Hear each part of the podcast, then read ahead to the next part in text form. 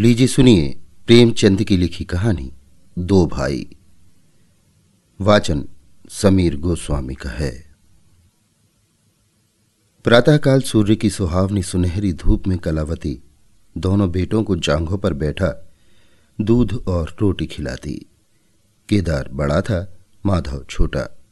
दोनों मुँह में कौर लिए, कई पग उछल कूद कर फिर जांघों पर आ बैठते और अपनी तोतली बोली में इस प्रार्थना की रट लगाते थे, जिसमें एक पुराने सहृदय कवि ने किसी जाड़े के सताए हुए बालक के हृदयोद्गार को प्रकट किया है।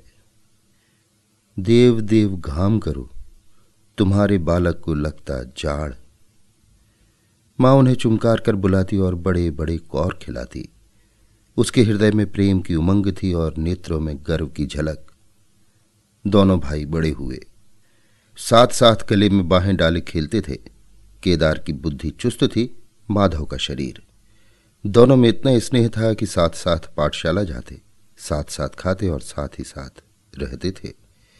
दोनों भाइयों का ब्याह हुआ। केदार की वधु चंपा, अमित भाषणी और चंचला थी। माधव की वधु श्यामा, सांवली सलोनी, रूप राशि की खान थी। बड़ी ही मृदुभाषणी बड़ी ही सुशीला और शांत स्वभावा थी। केदार चंपा पर मोहे और माधव श्यामा पर रीझे परंतु कलावती का मन किसी से न मिला। वो दोनों से प्रसन्न और दोनों से अप्रसन्न थी। उसकी शिक्षा दीक्षा का बहुत अंश इस व्यर्थ के प्रश्न में व्यय होता था कि चंपा अपनी कार्यकुशलता का एक भाग श्यामा के शांत स्वभाव से बदल ले। दोनों भाई संतानवान हुए। हरा भरा वृक्ष खूब फैला और फलों से लद गया। कुत्सित वृक्ष में केवल एक फल दृष्टि गोचर हुआ। वो भी कुछ पीला सा मुरझाया हुआ। किंतु दोनों अप्रसन्न थे। माधव को धन संपत्ति की लालसा थी और केदार को संतान की अभिलाषा। भाग्य की इस कूटनीति ने शनि शनि द्वेष का रूप धारण किया, जो स्वाभाविक था। श्यामा अपने लड़कों को सवारने सुधारने में लगी रहती। उसे सिर उठाने की फुर्सत नहीं मिलती थी। बेचारी चंपा को चूल्हे में जलना और चक्की में पिसना पड़ता। ये अनिति कभी कभी कटु शब्दों में निकल जाती। श्यामा सुनती, कुढ़ती और चुपचाप सह लेती। परंतु उसकी ये सहनशीलता चंपा के क्रोध को शांत करने के बदले और बढ़ाती। यहाँ तक कि प्याला लबालब भर गया। हिरन भागने की राह न पाकर शिकारी की तरफ़ लपका। चंपा और श्यामा समकोण बनाने वाली रेखाओं की भांति अलग हो गईं। उस दिन एक ही घर में दो चूल्हे जले। परंतु भाइयों ने दाने की सूरत न देखी और कलावती सारे दिन रोती रही। कई वर्ष बीत गए।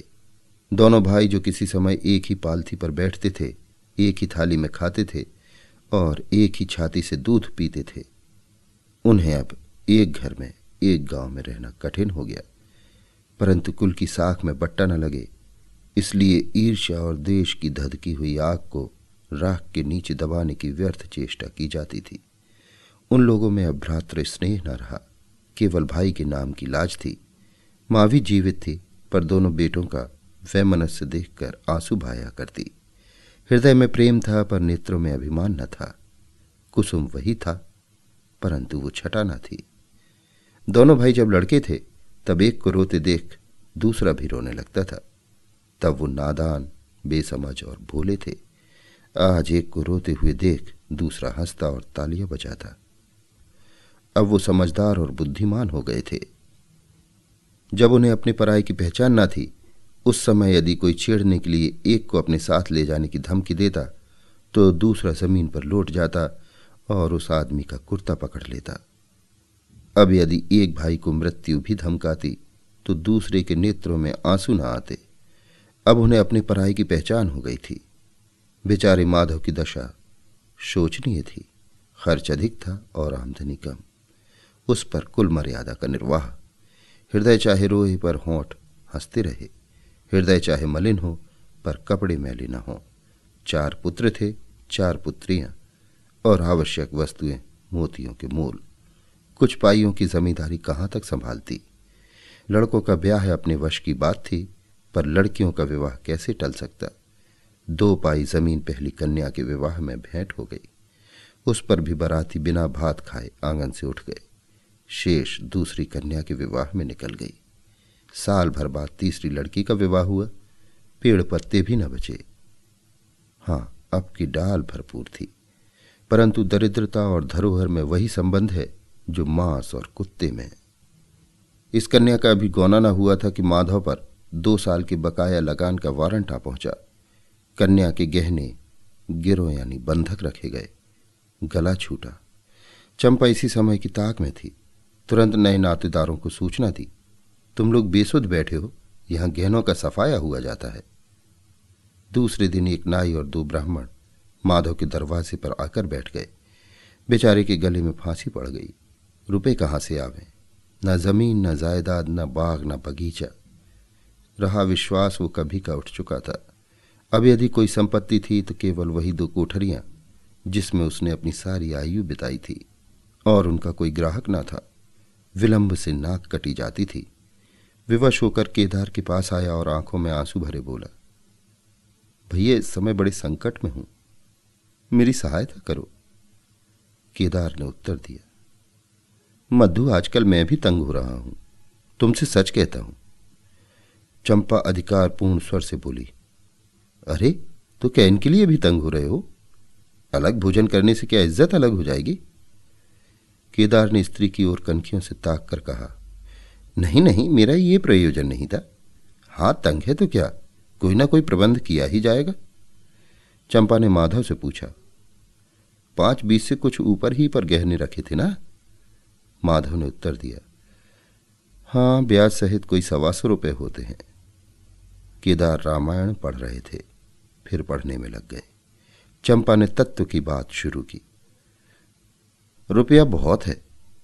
हमारे पास होता तो कोई बात ना थी। परंतु हमें भी दूसरे से दिलाना पड़ेगा और महाजन बिना कुछ लिखाए पढ़ाए रुपया देते नहीं। माधव ने सोचा, यदि मेरे पास कुछ लिखाने पढ़ाने को होता तो क्या और महाजन मर गए थे? तुम्हारे दरवाजे आता क्यों? बोला, लिखने पढ़ने को मेरे पास है ही क्या? जो कुछ जगह जादाद है, वो यही घर है।